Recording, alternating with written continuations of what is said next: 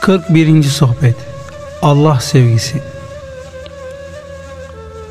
Şu hususu iyi bil ki bütün eşya münhasıran Allah'ın hareket ettirmesiyle hareket eder, durmasıyla durur. Onun iradesi ve kudreti taalluk etmeden ne duran bir şey harekete geçebilir ne de hareket etmekte olan bir şey durabilir. Kişi bu hususu böylece bilip kabul ettiği zaman artık insanları ve diğer varlıkları Allah'a ortak tanıma yükünden ve suçundan kurtulur. Allah'a şirk koşmaz. Aynı şekilde diğer insanlar da onun canibinden rahat ve sükûna kavuşurlar.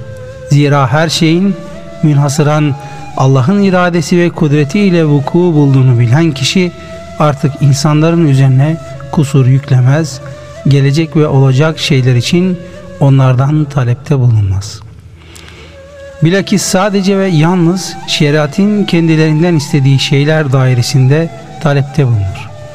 Onları ancak o miktarda hak ve kudret sahibi olarak görür. Hüküm ile ilim arasını cem etmek için şer'an kendilerinden talepte bulunur. İlmen de mazeretlerini kabul eder. Aziz ve celil olan Allah'ın fiillerini mahlukatta görmek öyle bir akidedir ki hüküm onunla bozulmaz. Mutlak doğru odur ki Allah yegane takdir eden ve yegane hak isteyendir. O istediklerinden sual olunmaz. Fakat insanlar yaptıklarından sorguya çekilirler. Sarsılmaz iman sahibi, muahhit, Allah'tan razı, onun hükümlerine ve takdirine uyan, Allah'ın gerek kendisi ve gerekse başkaları hakkındaki fiillerine boyun eğen her Müslümanın inancı işte budur. Allah senden de senin sabrından da müstahnidir. Sana da senin yardımına da ihtiyacı yoktur. Fakat o bakıyor ve sana göstermek istiyor ki acaba iddianda nasıl hareket edeceksin? İddianda doğru musun, değil misin? Seven hiçbir şeye malik olmaz. Sevdiğine her şeyi teslim eder. Sevgi, muhabbet ile malikiyet bir arada toplanmaz. Aziz ve celil olan Allah'ı seven ve sevgisinde hakikaten sadık olan kişi nefsini de malını da, akıbetini de ona teslim eder. Gerek kendi hakkında ve gerekse başkaları hakkında ihtiyarı yani tercih etme ve seçme hakkını elden bırakır. Allah'a teslim eder. Kainattaki tasarruf hakkında Allah'a ithama kalkışma. Onun tasarrufunda acele etmesini isteme. Ona cimrilik isnadında bulunma. Onun katından gelen her şeyde hayır vardır. Onun tasarrufu ile bütün batıl yollar kapanır. Ancak kendisine giden yol açık kalır. Ey izzet ve celal sahibi Allah'ı sevdiğini iddia eden kişi, senin için bütün beyhude yolların tamamı kapanıp yalnız Allah'a giden yol açık kalmadıkça ona olan muhabbet ve sevginin kemale ermez. Senin sevgilin öyle bir sevgilidir ki arştan yerin dibine kadar bütün varlıkların sevgisini senin kalbinden çıkarır. Hem de öyle bir çıkarır ki artık ne dünyayı seversin ne de ahireti. Kendinden dahi ürküntü duyar, yalnız onunla ünsiyet edersin. Öyle ki tıpkı Leyla'nın Mecnun'u gibi olursun. Vaktiyle Mecnun'da Leyla'nın sevgisi yer ettiği zaman o halkın arasından ayrılmış, tek başına yaşamaya başlamıştı. Daha sonraları vahşi hayvanların arasına gitti. Mamur beldeleri bıraktı. Harabelerde kalmaya başladı. Halkın övmesini de, yermesini de bir kenara attı. Onun nazarında onların konuşması da, sükût etmesi de bir idi. Kendisinden hoşlanmaları da, hoşlanmamaları da farksızdı. Bir gün kendisine soruldu. Sen kimsin? Mecnun cevaben dedi. Leyla. Yine soruldu. Nereden geldin? Yine dedi. Leyla. Bir daha soruldu. Nereye gidiyorsun? Mecnun cevaben yine dedi. Leyla. Mecnun'un gözleri Leyla'ya olan sevgisinin şiddetinden dolayı ondan başkasını görmeye kör, kulakları da Leyla kelimesinden gayri kelimeleri işitmeye sağır olmuştu. Onun için etrafındaki insanların bu halinden dolayı kendisini ayıplamaları onu hep Leyla kelimesini sayıklamaktan vazgeçiremedi.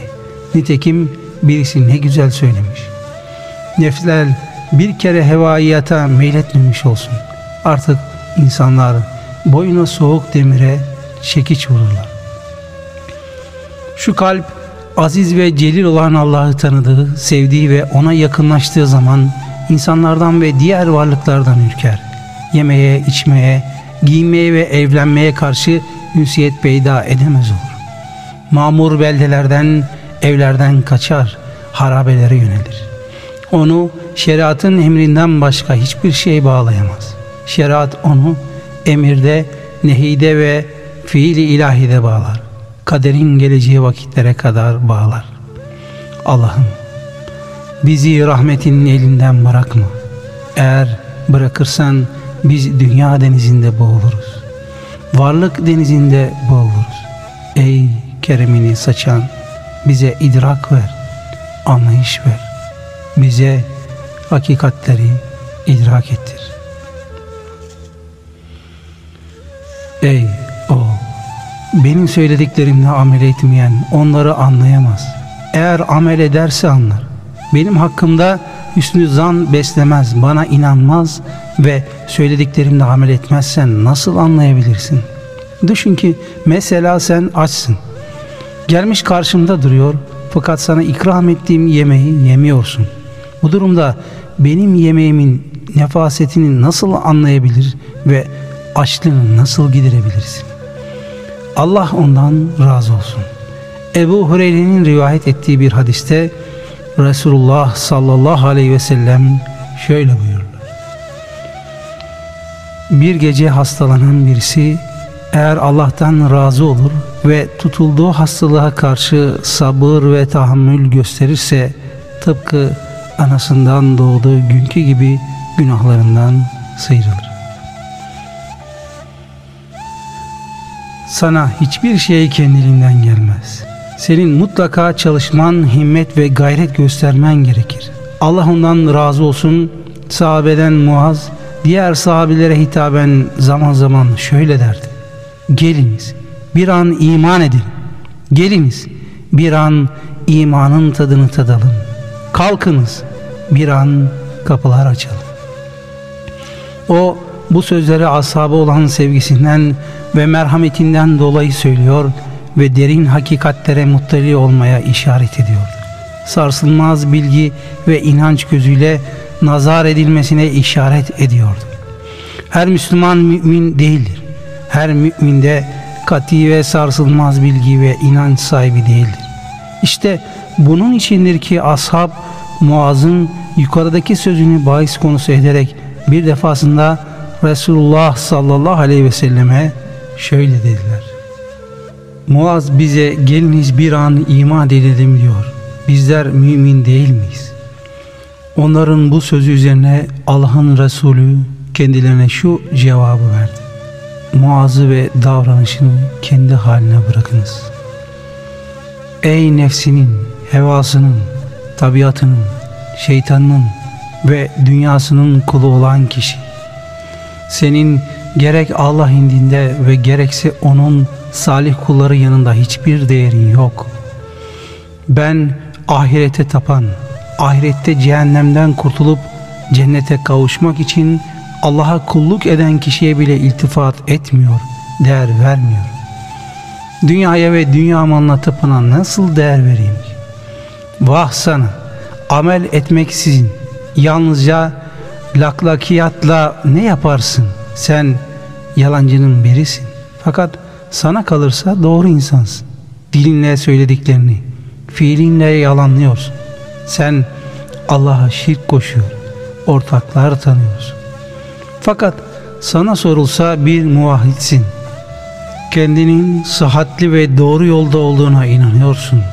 Elinde ayarı bozuk ve değersiz madenlerle karışık bir meta var. Fakat sen onun saf cevher olduğuna inanıyorsun. benim seninle meşgul olmam, seni yalan söylemekten men etmek, doğru konuşmayı emretmek içindir. Elimde üç tane mihenk taşı var. Onlarla ben doğruyu eğriden, hakiki cevheri kalp ve ayarsız cevherden ayırt ederim. Bunlar kitap, sünnet ve benim kalbimdir. Son mihenk olan kalpte şahıslar ortaya çıkar. İnsanların hangi manevi ahlaki mertebelerde bulundukları kalp mihengi ile ayan beyan belli olur. Fakat kitap ve sünnet ile amel edilmedikçe kalp mihenk taşı olma mertebesine erişemez. İlim, irfan ile amel etmek ilmin tacıdır. İlim, irfan ile amil olmak ilmin nurudur. Safanın safasıdır. Cevherin cevheridir. Özün özüdür. İlimle amil olmak kalbi sıhhate kavuşturur, düzeltir, temizler. Kalp sıhhatli ve temiz olursa bütün diğer uzuvlar da sıhhatli olur. Kalp temiz olursa diğer uzuvlar da temiz olur. Kalbe güzel ahlak libasları giydirilirse cennete de giydirilir. Kalp denen o et parçası salih ve doğru olursa bünyede sıhhatli olur. Kalbin saati insanoğlu ile Rabbi arasındaki özün saatindendir.